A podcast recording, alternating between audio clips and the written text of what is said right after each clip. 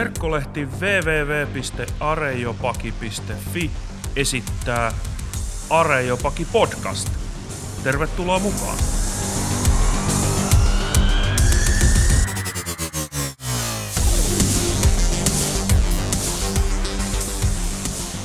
Tänään Arejopaki podcastissa Aku ja Rope jatkavat keskustelua evolutiivisesta pahan ongelmasta.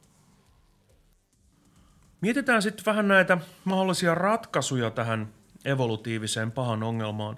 Tai niin kuin joskus sitä on kutsuttu eläinten kärsimyksen ongelmaksi. Ja mehän on tässä puhuttu niin kuin nimenomaan eläinten kärsimyksestä. Ja Rope mainitsi tuossa aiemmin tämän niin sanotun uuskarteesiolaisen ratkaisun, jonka mukaan sitten me ajatellaan, että no eläimiltä nyt puuttuu, valtaosalta eläimiltä siis puuttuu nyt kyky kokea kärsimystä. Ja tästä sitten seuraisi se, että itse asiassa tämä evoluution näkökulman lisääminen ei oikeastaan lisäisi tätä nettokärsimyksen määrää, anteeksi, bruttokärsimyksen määrää kuitenkaan niin, niin paljon.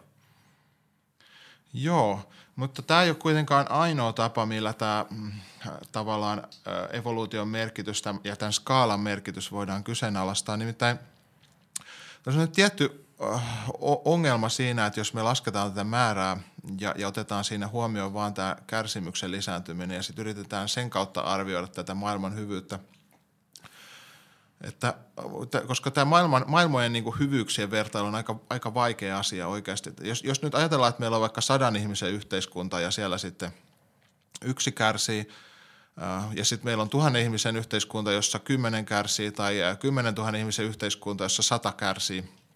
Eli se tavallaan kärsimyksen suhteellinen määrä siinä yhteiskunnassa on sama, niin, niin on, onko, onko sitten silleen, että se sadan ihmisen yhteiskunta on silti parempi kuin se, se suurempi? Ja minusta tämä sama voidaan kysyä niin kuin eläinten – kohdalle. Että oletetaan, että meillä nyt olisi vaan vaikka tämä nuoren maan kreationismin mukainen, mukainen aikaskaala ja meillä olisi niin kuin vain 10 000 vuoden verran tätä eläinten kärsimystä maksimissaan. Niin onko tämä nyt sitten parempi maailma kuin sellainen, jossa meillä olisi vaikka 100 000 vuotta tai miljoona vuotta, niin kuin jos se kuitenkin se suhde, kärsimyksen suhde on niin kuin sama. Mm. Eli tavallaan kun me lisätään sitä evoluutiohistorian määrää, niin me lisätään muutakin kuin vain sitä kärsimystä. Eli me lisätään vaikka kaikkia niitä hassuja olentoja, jotka on voinut olla olemassa, joita me nähdään siellä luonnonhistoriallisessa museossa. Ja, ja siis myös sitä eläinten ilon, ilon määrää ja, ja, ja, kaikkea, ja kaikkea tällaista. Eli voiko olla, että tavallaan me saadaan myös tasapainottavasti jotakin hyviä asioita siinä. Minusta tämä ei niin kuin ihan yksi, yksiselitteistä, että tämä skaala niin kuin pahentaa tätä ongelmaa, että se tav- tavallaan musta se on jo se ongelma niin kuin tässä nuoressa aikaskaalassa sinänsä niin kuin määrällisesti olemassa. Että jos, jos, jos nyt sitten oletetaan, että se kärsimyksen absoluuttinen määrä tavallaan evoluutio mm, historiassa ei niin kuin suhteessa suurempi, että ne jotenkin kärsi niin kuin enemmän kuin vaikka nykyjänikset. Nyt kun evo, e, esijänikset olisi niin kuin kärsinyt jotenkin enemmän kuin nämä nykyjänikset. Niin, eli, eli se ajatus on to, tällainen, että se pelkkä niin kuin – kärsimyksen kokonaismäärä ei sinänsä vielä ratkaise, vaan että se ratkaisee ikään kuin se, mikä sen kärsimyksen suhde on nyt näihin muihin hyviin asioihin. Ja jos me lisätään kärsimyksen määrää, niin me lisätään sitten sitä, jos me lisätään niitä kaikkia muitakin te hyvien asioiden määriä. Mutta ehkä se voisi muuta olla näin, että ehkä se Darwinin, Darwininkin huoli ei niinkään ollut se sen kärsimyksen bruttomäärän lisääntyminen, vaan nimenomaan se – että, että, että ehkä ennen kuin tehtiin systemaat, ennen kuin tätä systemaattista luonnontutkimusta oli harrastettu paljoakaan, niin me ei tiedä, ihmiset varmaan oletti aika paljon, että teki tämmöisen oletuksen, että luonto on aika hyvin suunniteltu ja tarkoituksenmukainen – mutta sitten tästä Darwinista ja jopa ja tietysti sitä ennenkin, niin alettiin huomata yhä enemmän tämmöisiä instansseja, missä luonto ei olekaan sellainen, vaan itse asiassa siellä on enemmän sitä, suhteessa sitä kärsimystä enemmän kuin mitä ihmiset oli aiemmin ajatellut. Että ei luonto olekaan ikään kuin niin siisti ja kaunis ja yksinkertainen paikka. Ja siinä mielessä se ei pelkästään lisää sitä ikään kuin kärsimyksen kuin kokonaismäärää, vaan nimenomaan sitä suhdetta. Eli mikä niiden hyvien asioiden ja sen kärsimyksen välinen suhde on. Ja, ja tästä mä luulen, että se, haaste muodostuu. Eli että se, että niin kuin nähdään, ja niin kuin sä sanoit, että se, ne hyvät asiat, mitä siellä on, niin ne nimenomaan riippuu ne hyvät asiat siitä kärsimyksestä tai niistä pahoista asioista. Joo, siis minusta tämä niin on sitten erillinen ongelma tästä skaalasta.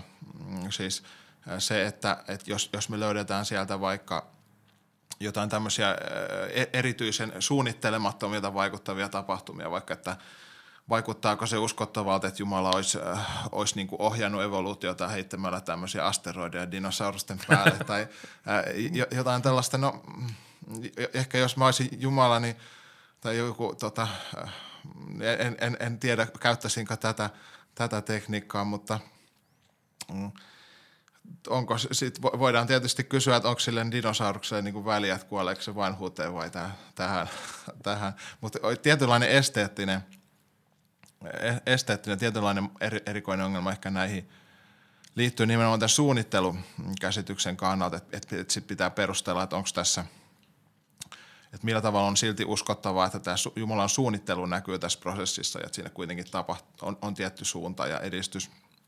Niin, itse asiassa meillä on nyt tässä aika montakin ongelmaa, jotka ei kaikki nyt liitykään ihan suoraan tähän – eläinten kärsimyksen ongelmaan tai evolutiivisen pahan ongelmaan, mutta harautuu monen suuntaan. Eli yksi kysymys on siinä se, että miten tämä ikään kuin näkemys biologisen todellisuuden toiminnasta liittyy nyt tähän suunnitteluargumenttiin. Että jos me suunnitteluargumentin perusteella nähdään, että, että luonto on hyvin suunniteltu, mutta me nähdään huonoa suunnittelua. No tämä on niin kuin yksi kysymys ja kärsimys voi olla osa tätä – mutta sitten taas toisaalta meillä on tämä ikään kuin kärsimyksen määrällisen, määrällinen ongelma ja nämä, niin kuin tämä ongelma siitä, että mikä sen kärsimyksen hyvien asioiden suhde on. Ja nyt meidän käsitykset tästä ikään kuin Darwinista eteenpäin koskien tätä biologista todellisuutta muuttuu niin radikaalisti verrattuna siihen, miten biologinen todellisuus oli ennen nähty, niin nämä kaikki aiheuttaa niin kuin omanlaisiansa ongelmia. Joo, siis et, et sinänsähän nyt, vaikka me nyt otettaisiin tämmöinen mm, kreationistinen käsitys vaikkapa, niin silti nämä niin kuin meidän tietämys vaikka loisista olisi silti parempi kuin joskus vaikka, vaikka tämän suunnitteluargumentin puolustaja William Palin aikaan 1800-luvulla. To, tosin, tosin Peilikin kyllä pohti tätä kärsim, eläinten kärsimystä ja – ja, ja, ja tällaisia asioita, että, ja, ja koitti sitten perustella, että miksi luonnonjärjestys on siitä huolimatta hyvin suunniteltu. Tästä, tästä suunnittelustahan meillä on ollut erillinen jakso, mm. Jossa olla, ollaan keskusteltu just siitä, että voiko evoluutiota uskottavasti pitää suunniteltuna. Niin, tämähän on ollut sellainen teema, jonka kanssa sä oot askarellut jo pitkään ja mulla on tässä kädessä niitä kuulijat, että tietenkään pysty näkemään sitä, mutta – mutta mulla on kädessäni Ropen uusi kirja, joka on englanniksi ilmestynyt Palgrave Macmillanin julkaisemassa uskonnonfilosofian sarjassa nimeltään The Compatibility of Evolution and Design, eli evoluution ja äh, suunnittelun yhteensopivuudesta, jossa sitten käsitellään laajasti näitä suunnitteluargumentteihin koskevia teemoja, käsitteleviä Joo. teemoja. Joo, mutta mun mielestäkin – toi ehkä, ehkä tämä nimenomaan kysymys luonnonvalinnasta ja siitä, että onko tämä luonnonvalinnan prosessi ja sen ää, rooli mm, evoluutiossa jotenkin paha tai sen käyttäminen evolu- luomisen osana jotenkin paha, niin se on niinku ehkä vaikeampi ongelma kuin tämä skaala-ongelma sinänsä. Eli sen kohdallakin to, tosi voidaan esittää jo, jonkin verran pohdintaa nimenomaan taas Darwinin jälkeisen biologian ansiosta, koska vielä Darwinin aikahan oli tavallista korostaa tätä luonnonvalintaa usein tällaisena verisenä sotana, mutta sitten sen jälkeisessä biologiassa taas on, on huomattu, että itse asiassa yhteistyö ja, ja, ja tota, tällainen ihan niin kuin rauhanomainen eläinten normaali elämä, jos se, niin kuin joku eläin nyt vaan sattuu saamaan pikkusen enemmän poikasia vaikka, niin sekin on jo luonnonvalintaa. Eli kun, kunhan meillä vaan on tätä, että eliöiden geneetti, gene, geenit niin kuin jossain määrin äh, eri suhteessa selviää mm. populaatioissa ja sitten tällaiset paremmin populaation sopeutuneet eliöt voi niin kuin hieman enemmän saada jälkeläisiä ajan kuluessa, niin, niin sitten meillä tapahtuu luonnonvalinta, että se ei, ei edellytä tätä tällaista veristä kamppailua välttämättä. Eli, niin, niin mm. meillä on ehkä tässä nyt tämmöinen ikään kuin metaforien muutos ollut meneillään. Että jos me puhutaan metaforisesti tästä, niin, niin tällainen tota, yksi tapa tulkita, tulkita tätä evolutiivista käsitystä luonnosta on, on nimenomaan se, että se on niin kuin yksilöiden tällaista veristä kamppailua toisiaan vastaan. Ja että luonnonvalinta tuottaa sellaisia tapoja sopeutua ja niin kuin välittää keinejä eteenpäin, jotka perustuu nimenomaan ikään kuin toisten tuhoamiselle tai niiden voittamiselle. Mutta tosiaan niin kuin sanoit, niin tähän ei enää nykybiologian näkökulmasta pidä paikkaansa, vaan nimenomaan äh, korostetaan sitä, että, että erittäin tehokas strategia, henkijäämistrategia on, on yhteistoiminta. Joo, ja siis nimenomaan tämä metafora on, on tosi keskeisiä tämän pahan ongelman kannalta – koska jos me katsotaan vaikka tätä äh, Darwinin Bulldogin, Thomas Henry Huxleyn kuvausta tästä evolutiivista pahan ongelmasta, niin hän nimenomaan vi- vertasi Jumala ikään kuin tällaisen tota, taistelu gladiaattoriareenan tota, johta, johtajan tällaisen sirkusdirektööri, joka siellä pistää nämä eläimet mm. taistelemaan keskenään niin kuin yleisön huvitukseksi. Äh, ja, ja, ja tällä tavalla niin kuin on tällainen hyvin julma, julma henkilö ja ne eläimet on siellä jatkuvasti ihan – verissä päin taistelemassa. Mutta jos, jos me ajatellaankin se luonnonvalinta silleen, että no Jumala laittaa ne eläimet elämään niin kuin normaalia elämäänsä ja yksittäisen eläimen elämä normaalisti ei ole nyt niin kuin siinä evoluutiohistoriassa, vaikka sen yhden jäniksen elämä ei tyypillisesti ole sen enempää täynnä kärsimistä kuin sen nykyjäniksen elämä – niin, niin, niin sitten, sitten on tavallaan enää kyseenalaista, että lisääkö se niin kuin yhtä paljon tässä, niin kuin jos me unohdetaan tämä metafora tästä gladiaattoritaistelusta. Mm. Se, se, se, se riippuu enemmän, enemmänkin siitä, että ajatellaanko me, että nykyään se vaikka yksittäisen jäniksen elämä niin kuin on keskimäärin tosi huonoa – jos, jos me ajatellaan, että, että se on keskimäärin tosi huonoa, niin sitten tietenkin niiden eläinten lisääminen evoluutiohistorian aikana voi sitten pahentaa sitä, mutta jos me taas ajatellaan, että se niiden normaali elämä on ihan hyvä, että se on hyvä, että se jänis on olemassa, se on kaunis olento, on hyvä, että se saa elää, niin onko se, onko se sitten niin paha, että tästä normaalista elämästä myös sitten seuraisi tämmöistä evoluutiota? No teistisen evoluution kannattajat ei nyt kuitenkaan ole jäänyt sitten tähän tulee makaamaan – ja nostanut käsiään pystyyn ja sanonut, että, että okei, että tässä on nyt iso ongelma, että pahan ongelma on tosi paha ongelma ja me ei nyt voida sille mitään, vaan että sitä on mietitty aika paljon ja siihen on esitetty erilaisia vastausmalleja. Mitä kaikkia tällaisia mahdollisuuksia nyt tällä ää, teistisellä evolutionistilla tässä tilanteessa olisi yrittää vastata tähän ongelmaan? Joo, no useat teistiset evolutionistithan on mennyt vielä vähän pidemmälle mm, kun vaan sanoo, että me pystytään vastaamaan tähän ongelmaan, on sanonut, että me pystytään vastaamaan tähän ongelmaan paremmin kuin kreationistit, koska meillä on tämä evoluutio. Eli tässä yksi, yksi vaihtoehto nimenomaan on jatkaa tällä Darwinin viitottamalla tiellä ja sanoa, että evoluution käyttäminen jotenkin vapauttaisi Jumalan tästä niin kuin moraalisesta vastuusta ainakin osittain jotenkin, että että siinä olisi, olisi joku, joku tällainen niin kauneus tai hienous siinä, että Jumala luo tällaisen äh, jollain tavalla vapaan prosessin kautta ja sitten äh, se on voi voi, jos siitä vapaasta prosessista nyt sitten äh, seuraa myös, myös sellaisia äh, selviytymistrategioita, äh, jotka ei ole Jumalalle mieleen, mutta Jumalan rakkaus ikään kuin antaa eliöille tällaisen vapauden kehittyä sitten, sitten myös niin ei-toivottaviin suuntiin. Siis tässä voisin huomauttaa niin, että – että tämmöiset perusstrategiat, millä tätä pahan ongelmaa yleensä on pyritty ratkaisemaan, ei vaan siis tätä evoluutioon liittyvää pahan ongelmaa. Pahan ongelmaa yleensä on se, että yritetään osoittaa jotain hyviä asioita, jotka jotenkin tasapainottaa sen kärsimyksen tai sen pahuuden läsnäolon, tai jopa niin, että jotain hyviä asioita maailmassa, jotka saadaan aikaan vain ja ainoastaan sillä pahan olemassaolon kautta – joka tuottaa sitten jonkun tietyn hyvän asian. Ja yksi perinteinen tapa vastata pahan ongelmaan on sanoa, että meillä on yksi tämmöinen erittäin suuri hyvä asia, jonka Jumala haluaa luoda ja maksimoida, mikä on se, että ihmiset on vapaita. Ja tämä vapauden olemassaolo on sitten se, mikä tuottaa sen mahdollisuuden sivutuotteena, että syntyy kaikkea moraalista pahaa sitten, kun ihmiset käyttää sitä vapauttansa väärin – Eli ja, ja tämmöinen ikään kuin vapaan tahdon puolustus pahan ongelmaan edellyttää, että se vapaus on hyvä asia, niin hyvä asia, että se, se, se tasapainottaa sitä kärsimyksen ja pahuuden todellisuutta.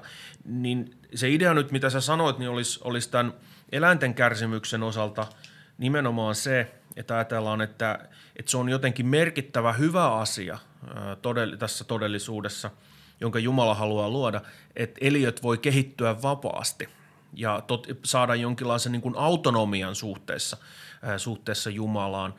Ja sitten sen sivutuotteena syntyy kärsimystä, mutta sitä voisi kutsua jonkinlaiseksi ei niin vapaan tahdon puolustuksessa, koska välttämättä monilla eläimillä ei ehkä ole vapaata tahtoa, mutta jonkinlaisen niin kuin vapaan prosessin puolustukseksi. Tämä taitaa olla termi kanssa, jota jotkut käyttää.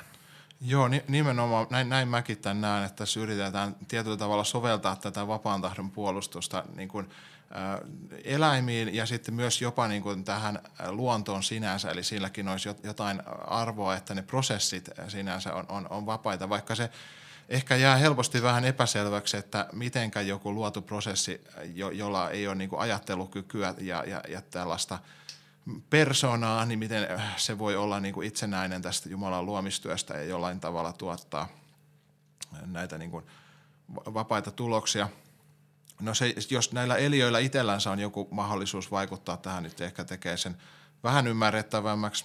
Ja, mutta, mutta tässäkin ehkä, e, ehkä se jää jotenkin helposti tämmöiseksi aika kevyeksi vapaan tahdon puolustukseksi – No yksi tapa soveltaa tätä voisi ehkä olla, että ei tarvitsisi puhua edes vapaasta tahdosta ollenkaan, vaan voisi sanoa, että sillä on jotain arvoa, että nämä eliöt ikään kuin on niin kuin suhteessa toisiinsa mm, ilman, että Jumala niin kuin sovittelee niiden välejä täysin. Ja se, sitten nämä niin kuin eri selviytymistrategiat siellä ikään kuin, niin kuin kamppailee – että siinä niin eliöillä on, on tätä kautta jotain autonomiaa. Mutta helposti näissä jää niin toi moraalisen vastuun äh, käsite niin kehittämättä, että mi, missä määrin oikeasti tämä tekisi niin kaikki valtian Jumalan moraalisen vastuun pienemmäksi tästä, koska Jumala kuitenkin äh, kontrolloi niitä evoluution alkuolosuhteita ja, ja hänen olisi mahdollista vaikuttaa tähän evoluution kulkuun kuitenkin. Niin, siis tätä vapaan tahdon puolustustahan voisi nyt kuitenkin yrittää soveltaa tässä evoluutionkin kehyksessä, eikö niin tavalla tai toisella. Eli se perinteinen ajatus oli se, että eh, kreationisteilla, että, että nimenomaan se ihmisen, äh, ihminen käyttää väärin tätä vapaata tahtoaan ja sillä tuo maailmaan sitten äh, lankeemuksen – ja aja, me ajateltiin tuossa aiemmin, että tämä on semmoinen liike, mitä sitten tämä teistinen evolutionisti ei voi käyttää, mutta ehkä voikin käyttää. Joo, tämä on ehkä yllättävää, mutta tätäkin teistiset evolutionistit ovat kyllä käyttäneet. Tosin äh, siinä, siinä ajatuksessa, että mm, kaikki tämä eläinten saalistuskykyä myöten, eläinten kuolevaisuutta myöten olisi seurausta ihmisen lankemuksesta, on niin omat ongelmansa, ja tämä ei välttämättä ollut kuitenkaan se strategia, joka vaikka nämä, varhaisen kirkon ajattelijat, joita tuossa aiemmin mainittiin, niin otti käyttöön vastatessaan näille gnostilaisille ja, ja, ja muille, vaan, vaan siellä usein ajate, puolustettiin sitten kuitenkin sitä ajatusta, että tällaiset rajalliset ja kuolevaiset olennotkin, niin niidenkin olemassaolo voi olla hyvää ja, ja tota, voi kertoa jotain – Jumalan luomisviisaudesta ja, ja vedottiin tämmöisiin raamatun kohtiin myös, jossa, jossa nämä lihansyöt esitetään Jumalan hyvinä luomuksina. Mutta siis jos, jos kuitenkin nyt ajatellaan, että me haluttaisiin antaa tälle ihmisen lankemukselle tai ainakin joku rooli, niin, niin äh, näinkin on, on kyllä yritetty tosiaan tehdä. Eli äh, yksi mahdollisuus on vaan ajatella, että oikeasti, äh, se, oikeasti tällainen – Jumalan ennaltatietämyksen kautta tällainen tulevan teon vaikutus edeltäviin asioihin olisikin kuitenkin mahdollista. Eli koska Jumala tietää, että ihminen tulee lankeamaan, niin siksi Jumala tekee jo etukäteen maailmasta langeneille ihmisille sopivan paikan ja sitten su- suojaa ihmisen aluksi tällaiseen paratiisiin, jossa ihmisen ei, ei kuitenkaan tarvitse itse kärsiä tästä – lankemuksesta ennen kuin on sen oikeasti tehnyt. Mutta siis rangaistus on siellä odottamassa kuitenkin jo valmiina, koska Jumala tietää kyllä, mitä tulee tapahtumaan. Niin, että eläimet on elänyt ikään kuin sellaisessa maailmassa, jossa lankemus vaikuttaa ennen kuin se niin kuin varsinainen lankemus on tapahtunut. Eikö mm. niin? Siis tämä olisi se ajatus. Joo. Ja siis kysymykseksi tässä tietysti tulee, tulee se, että, että et miksi hyvä Jumala olisi antanut niiden eläinten kärsiä tästä lankemuksesta ylipäätään. Siis mm. se, tämä voidaan kysyä myös nuoremman mallissa. Mutta jos äh, hyvä, hyvä Jumala olisi antanut eläinten kärsiä lankemuksesta siinä nuoremman mallissa sen 10 000 vuotta, niin, niin sitten voidaan jälleen kysyä, että tekeekö tämä niin kuin aikaskaalan muutos siihen sitä olennaista eroa sitten, että jos, jos tämä on niin kuin tässä nuoremman mallissa hyväksyttävissä, että Jumala tekee näin, niin miksei se, että et onko, onko se aikaskaala oikeasti niin iso ongelma tässä? Niin siis sä nostit nyt tosi kiinnostavan kysymyksen esiin, mikä on se, että, että näistä tässä koko perinteisessä mallissa, niin ongelmana näyttäisi olevan sellainen, että ihmiset mokaa, mutta kaikki kärsii – jollakin tavalla se, että, että meillä on ikään kuin piikikkäitä puskia, jotka satuttaa eläimiä ja ihmisiä ja, ja hyttyset inisee ja on ärsyttäviä ja juo toisten verta ja kiusaa niitä, niin tämä on kaikki perinteisesti katsottu niin kuin lankeemuksen tulokseksi. Jopa sellaisetkin asiat kuin hirmumyrskyt ja maanjäristykset, niin nämäkin on laskettu ikään kuin tulokseksi siitä ihmisen moraalisesta lankeemuksesta. Ja, ja tästä herää kysymys, että minkä takia? Eli mi- miten, voi, mi- mi- miten on perusteltua se, että ihminen mokaa, niin itse asiassa koko maailma muuttuukin tällaiseksi pahan temmellyskentäksi. Eli jollakin tavalla se ihmisen valinta ja se, se, se ikään kuin ne kaikki paha, pahan, pahuuden muodot, mitä luonnossakin esiintyy, niin nekin jollakin tavalla on seurausta siitä – ihmisen moraalisesta valinnasta. Ikään kuin se olisi oikein sitten niin kuin laittaa eläimet kärsimään ja koko, koko niin kuin luomakunta muuttuu sen seurauksena. Niin mä, mä oon itse vähän epäileväinen sen suhteen, että kuinka perinteinen tämä malli oikeasti on, koska jos vaikka katsoo sitä raamatun tekstiä, niin eihän siellä kuvata tällaisia mm, näin massiivisia muutoksia, vaan ne pitää nimenomaan lukea siihen tekstiin sisään – No, nämä on kuitenkin ollut sellaisia, sellaisia näkemyksiä, joita sitten monet tunnetut teologit on edustanut. Joo. Että esimerkiksi äh, re, tota, kalvinisti Ian Calvin, ystävämme John Calvin, niin kirjoittaa, että vaikuttaa siltä, että kaikki nykyisen elämän kärsimykset, joiden kokemus todistaa olevan lukemattomat, ovat lähtöisin samasta lähteestä. Ilman myrskyisyys, halla, ukkonen, väärään aikaan tulevat sateet, kuivuus, rakeet – ja mitkä tahansa luonnon, mikä tahansa luonnon epäjärjestys on synnin hedelmää, eikä ole mitään muuta pääasiallista tautien lähdettä. Eli ajatus, että sit ihmisen synnistä jotenkin seuraa sitten, tai ainakin joidenkin äh, olioit, äh, tietoisten olioiden synnistä, olkoon ne sitten enkeleitä tai ihmisiä, niin näyttää seuraavan kaikki jopa niin kuin rakeet ja väärään aikaan tulevat kuivuudet. Joo, mutta tämä näin pitkälle viety, vietynä tämä ajatus vaikuttaa nähdäkseni löytyvän vasta sitten just näitä reformaation ajan tyypeiltä, että jos taas sitten katsotaan vaikka mitä joku Tuomas Akvinolainen san, sanotaan, jotkut nämä varhaiset ajattelijat, niin siellä useimmiten sano, niin kuin san, sanotaan, että tämä lihansyönti ainakaan ei ollut seurausta tästä ihmisen lankemuksesta. Sinänsä sitten ajatellaan kyllä, että tämä mm, ihmisen luontosuhde jotenkin muuttuu ja se ehkä – ehkä sitten äh, saattoi vaikuttaa, vaikuttaa niin kuin siihen, että miten vihamielisesti luonto äh, ihmiseen suhtautuu. Mutta nimenomaan, nimenomaan tämä kysymys tästä oikeudenmukaisuudesta kyllä jää minusta aika pitkälti vastaamat, jos me otetaan tämä, peri, niin kuin, mitä nyt sanoit tässä perinteiseksi malliksi, eli tämä ajatus siitä, että kaikki tämä on seurausta mm, ihmisen synnistä ja lankemuksesta, niin, niin – No me voidaan sanoa, että no, tämä, tämä on niin kuin salatulla tavalla Jumalan oikeudenmukaisuuden tulosta, että Jumala näki hyväksi, että ihminen niin kuin luomakunnan tällaisena sijaishallitsijana sitten omaa näin suuren vaikutusvallan tähän. Mutta jäähän se aika mysteeriksi, että miksi Jumala nyt rankasisi näitä. Että miksi, miksi tämä mysteeri sitten olisi hyväksyttävissä, jos tämä niin evoluutiomysteeri, evoluution käyttö ei ole sitten hyväksyttävissä – Jumalan, Jumalan luomisvälineenä. Meillähän olisi vielä tässä meidän vastauspatteristossa sellainen mahdollisuus käyttää tätä vapaan tahdon puolustusta, jossa ei vedottaiskaan näiden ihmisten ensimmäisten ihmisten vapaasta tahdosta te, te, tekemään niin kuin väärään valintaan, vaan vedottaisiin joidenkin muiden tietosten ja moraalisessa vastuussa olevien olijoiden valintaan, eli enkeleiden valintaan. Ja tämä voitaisiin tavalla tai toisella sijoittaa sinne aivan aikojen alkuun, toisin kuin ihmisten lankeemus. Niin olisiko meillä joku peruste sitten sanoa, että enkelien lankeemus aiheuttaa tämän, tämän biologisen luonnon kärsimyksen?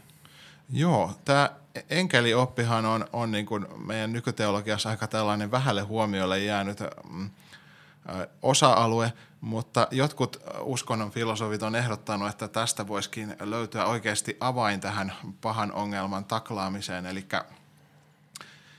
jos, jos ei otetakaan tätä vain ihmisen vapaata tahtoa, vaan ajatellaan, että tässä jatkuvasti meidän ympärillä on, on myös käynnissä tällainen taivaallisten voimien, voimien tota, kamppailu, jossa Jumala on antanut tietyn verran itsenäisyyttä ja tietyn verran aikaa näille enkeleille tehdä, mm, tehdä omien halujensa mukaan asioita ja vaikuttaa sillä tavalla luomakunnan kehitykseen, niin tästä voisi sitten saada jotain lisäapua tähän pahan ongelman kanssa. No, tää, tällä ajatuksella mm, tämmöisistä niin kuin luonnossa vaikuttavista taivaallista voimista ja valloistahan on, on niin kuin jonkun verran tästä raamatullista taustaa, eli Paavali muun muassa kirjoittaa näistä näkymättömistä henkivalloista ja sitten on näitä vanhatestamentillisia juttuja Jumalan pojista ja, ja, ja, ja tällaisista. Niin siis tähän näyttää mm. olevan monissakin raamatun teksteissä tapa selittää, selittää tätä kärsimystä luomakunnassa. Eli se, että meillä on meneillään tämmöisten henkist, henkisten voimien välinen kamppailu ja sota. Eli toisin sanoen sitten nämä on nämä pahat henke, henkiset voimat, demonit sun muut, mitkä aiheuttaa pahoja asioita ja sitten enkelit taas hyviä – ja se on tämmöinen niin kuin hengel, henkinen ja hengellinen taistelu meneillään ja se on monien pahojen asioiden lähde. Joo. No, tässä ehkä niin kuin vaatii tällaisen aika konservatiivisen kristillisen kontekstin, jossa tämä ajatuksen voi niin kuin esittää. Mm.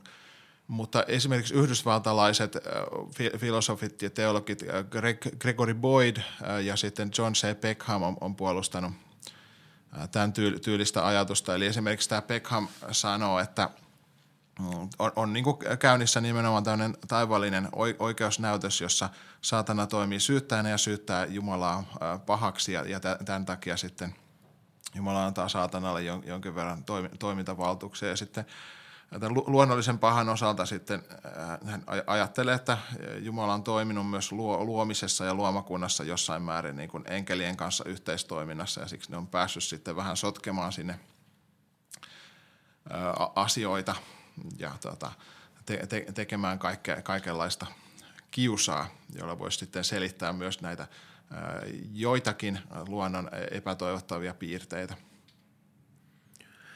Näissä tavallista pahan ongelmaa koskevissa mahdollisissa vastauksista ehkä suosituin versio tästä vapaan tahdon puolustuksesta on tällainen, että, että me ajatellaan, että se vapaa tahto on välttämätöntä sen takia, että nämä luodut oliot vois kehittyä ja kasvaa. Eli me tarvitaan jonkin verran pahuutta ja kärsimystä tänne maailmaan, jotta me saadaan tietty hyvä asia. Ja tämä hyvä asia on se, että kun luotu olio, jotenkin ihminen kohtaa tällaisia moraalisia haasteita, se kohtaa niin kuin kuolemaa, se kohtaa heikkoutta, niin sillä on mahdollisuus kehittyä ja oppia. Eli, eli jos muut kärsii, niin se voi oppia paremmaksi ihmiseksi sillä, että se kokee empatiaa ja, ja alkaa auttaa toisia. Ja vaan tällainen ikään kuin kärsimys, kärsimyksen ja pahuuden olemassaolo mahdollistaa tämän suuremman hyvän, eli sen, että ihmisestä tulee parempi niin voisiko tätä jotenkin sit soveltaa tähän ä, eläinten kärsimyksen ongelmaan, koska näyttää siltä, että se ei ole kauhean helppoa. Joo, no just, just se ongelma tässä mm, va- vaikuttaa olevan, että mitä se yksilöeläin sitten hyötyy siitä kärsimyksestä, koska tässä sielujen muokkausteodikiassa yleensä ajatellaan, että se, se ei niin kuin riitä – että, että maailman niin kuin yleisesti jotenkin, yleisesti maailmassa oleva kärsimys jollain tavalla mahdollistaa tämän niin kuin sielujen kehittymisen, vaan se pitäisi jollain tavalla myöskin olla mahdollista niille yksilöille itsellensä, jotka, kär, jotka kärsivät, koska muuten niistä tulee ikään kuin vain välineitä sitten mm. jonkun muun kehityksen tiellä. Eli siitä pitäisi tulla siitä kärsimyksestä ikään kuin sitä sielunmuokkaushyötyä ikään kuin kaikille, ei pelkästään niille, niille jotka ei ole niitä uhreja siinä. Joo. No, voihan, voihan näitä teodikeita koittaa jotenkin yhdistellä myös siten, että maailmassa oleva kärsimyksen mahdollisuus on, on, ja se vapaan tahdon mahdollisuus on, on jollakin tavalla sitten olennaista tälle eli, eliöiden, elollisten olioiden itsekehitykselle, vaikka sitten nämä yksittäiset kärsimyksen tapaukset ei olisikaan niin tarkoitettuja tai tällaisia. Mutta mitä sä sanoisit sit siitä, että ainakin musta näyttää siltä, että että se ongelma tämän sielunmuokkausteodikian soveltamisessa nyt tähän eläinten tapauksiin on sellainen, että meillä on kuitenkin jonkun verran perusteita ajatella, että ihmiset on moraalisia toimijoita nyt vähän eri tavalla kuin esimerkiksi madot tai linnut. Mm.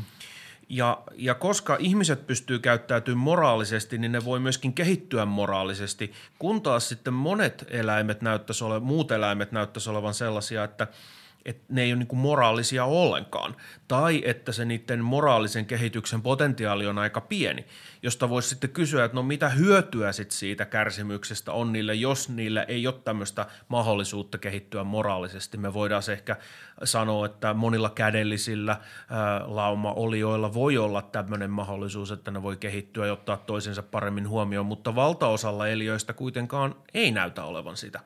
Joo, no nämä menee, menee niin kuin siinä määrin spekulatiiviseksi nämä jotkut pohdinnat, että tässä ehkä on hyvä ottaa tämä fantasiakirjallisuus avuksi. Eli äh, jos, jos puhutaan tuosta edellisestä mm, enkelien lankemusteorikeasta, niin siinähän tämä Tolkienin Silmarillion on vallan mainio, äh, mainio, mainio kuvaus, jossa tosiaankin nämä valarit, eli äh, enkelit toimii sen yhden Jumalan kanssa luomiskumppaneina ja niiden toiminta sitten selittää sitä keskimaan pahuutta – No Tolkienin hyvän ystävän C.S. Lewisin Narniasta löydämme sitten puolestaan tämän sielujen muokkaus teodikään jossa, jossain määrin, koska siellähän on näitä puhuvia ajattelevia eläimiä, jotka sitten niin kuin se Narnian Jeesus-hahmo sieltä herättää. Ja se herättää myöskin ne niin kuin maaplaneetalta tulleet, tulleet eläimet sitten tällaisiksi tietoisiksi olennoiksi. No jotkut ovat, ovat sitten soveltaneet tätä samaa – elä, eläimiin ylipäätäänkin ja spekuloineet, että on, on mahdollista, että aivan kuten ihmisille on luvassa tällainen tietynlainen jumalallistuminen tulevaisuudessa, niin eläimiä voisi taas kohdata tällainen inhimillistäminen sitten tässä Jumalan, Jumalan hyvässä tulevaisuudessa, eli näin sitten jokainen, jokainen elollinen olento voisi saada jollakin tavalla henkilökohtaisesti korvauksen tästä kärsimyksestänsä – kun se olisi, olisi tavallaan myös nostettu tämmöiselle korkeammalle mm, tasolle, jossa se pystyy sen vastaanottamaan. Mä kysyn sellaisen kysymyksen vielä, joka nyt koskee tätä ikään kuin koko lähestymistapaa sekä tähän pahan ongelmaan yleensä että tähän eläinten kärsimyksen ongelmaan. Eli, eli tämä sielunmuokkaustapa ö, yrittää ratkaista tämä ongelma perustus nimenomaan siihen, että – niin kuin monet muutkin. että me ajatellaan, että se kärsimys voidaan tasapainottaa jollain muulla hyvällä asialla. Ja me ajatellaan, että siitä kärsimyksestä seuraa joku hyvä asia. Mutta joku voisi esittää näin, ja näinkin on niin kuin tämmöistä filosofista kritiikkiä nyt esitetty tätä koko lähestymistapaa kohtaan, mikä on se, että eikö kärsimys ole niin kuin sinänsä aina paha – asia. Ja jos me sitten sanotaan, että se kärsimys jotenkin tähtää hyvään tai sillä on joku hyvä tarkoitus, niin itse asiassa me ollaan ikään kuin, me ollaan ohitettu se kärsimys silloin ja me ollaan yritetty sanoakin, että, että nyt kun sä kärsit noin, niin se onkin itse asiassa jotenkin hyvä asia. Ja silloin me ei niin kuin tunnusteta sen kärsimyksen todellisuutta, mikä on se, että se voi niin kuin pääsääntöisesti kuitenkin tuhota – ihmiset, se voi tuhota eläimet tavalla, jota ei voi korvata tai mitenkään, mitenkään parantaa, tai, tai millä tavalla se, että joku henkilö kokee tämmöistä valtavaa kärsimystä, niin edes voidaan maksaa takaisin – jotenkin tasapainottaa. Eli se, se kärsimyksen luonne sinänsä näyttää olevan tämmöinen tuhoava, eikä tällainen, joka voidaan jotenkin vaan kääntää hyväksi.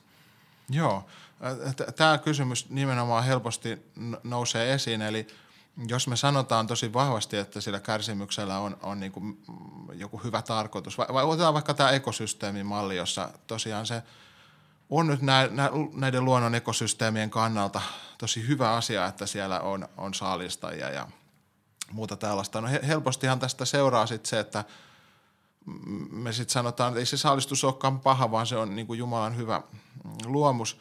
Ja näinhän monet kristityt on ajatellutkin, että siitä huolimatta, että luonnossa on, on näitä varjoja, niin, niin sitten, ää, sitten kuitenkin luonto on Jumalan hyvä ää, luomakunta ja sen kauneus vaan ei näy välttämättä, jos, jos tarkastelee vain näitä sen rumia osia eikä, eikä näe niin kuin niiden toimintaa kokonaisuudessa. No, t- tässäkään kuitenkaan yleensä ei toki ajatella, että tämä luomakunnan nykytila olisi kuin paras mahdollinen, ää, vaan että täydellisempikin tila olisi mahdollinen.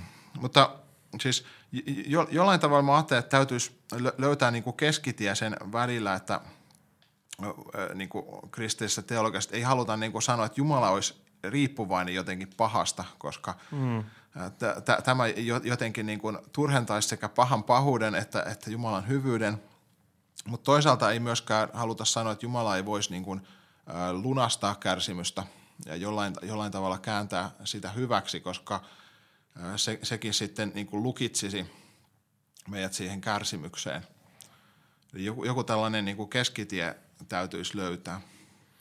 Joo, ja tämähän on semmoinen kyllä, mistä niin kuin uskonnon filosofiassakin on laajasti keskusteltu, ja tämän niin kuin pahan ongelmaa koskevan keskustelun yhteydessä on herännyt tällainen näkökulma, mitä yleensä sanotaan antiteodisismiksi, eli tämmöinen monimutkainen sana, mutta tarkoittaa juuri sitä, että – että jos me yritetään ikään kuin, me tehdään jotain moraalisesti väärin, jos me yritetään sanoa, että, että jollakin tavalla Jumala käyttää tai tarvitsee tätä pahuutta ikään kuin tiettyjen tarkoitusten ajamiseen, koska eikö tämä silloin tarkoita sitä, että, että Jumala on nyt jotenkin paha, e, koska Jumala ei nyt onnistu saamaan niitä hyviä asioita aikaan, niin sitten se, se, siinä on jotain pahaa ja se joutuu saattaan pahaa aikaan ja joutuu tekemään sitä – jotta se sitten saa aikaan sen, sen, sen hyvyyden, joka asettaa koko Jumalan niin kuin ole, niin kuin hyvyyden taas kokonaan kyseenalaiseksi niin kuin uude, uudella tavalla. Eli, eli tota, me ollaan vähän tämmöisessä vaikeassa tilanteessa, että me käännetään niin kuin mihinkä suuntaan tahansa, niin siitä seuraa jonkinlainen ongelma.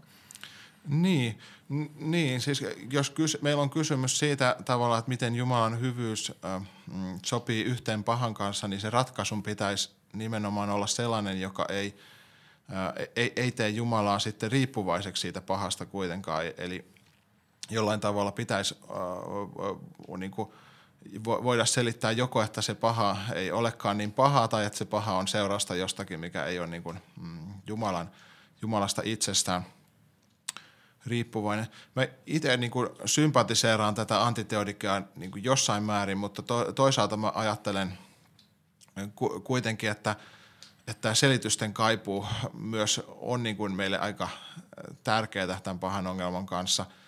Ja, ja sekin on niin kuin osa myös sitä ihmisen kärsimystä voi olla se tavallaan älyllinen, älyllisen ongelman kanssa kärsiminen. Eli sinänsä se, että me koitetaan aidosti pohtia sitä, että miten Jumalan hyvyys sopii yhteen sen pahan kanssa, niin ei musta sinänsä turhenna sitä kärsimystä, vaan se voi olla, olla jopa olennainen osa sen kärsimyksen kohtaamista.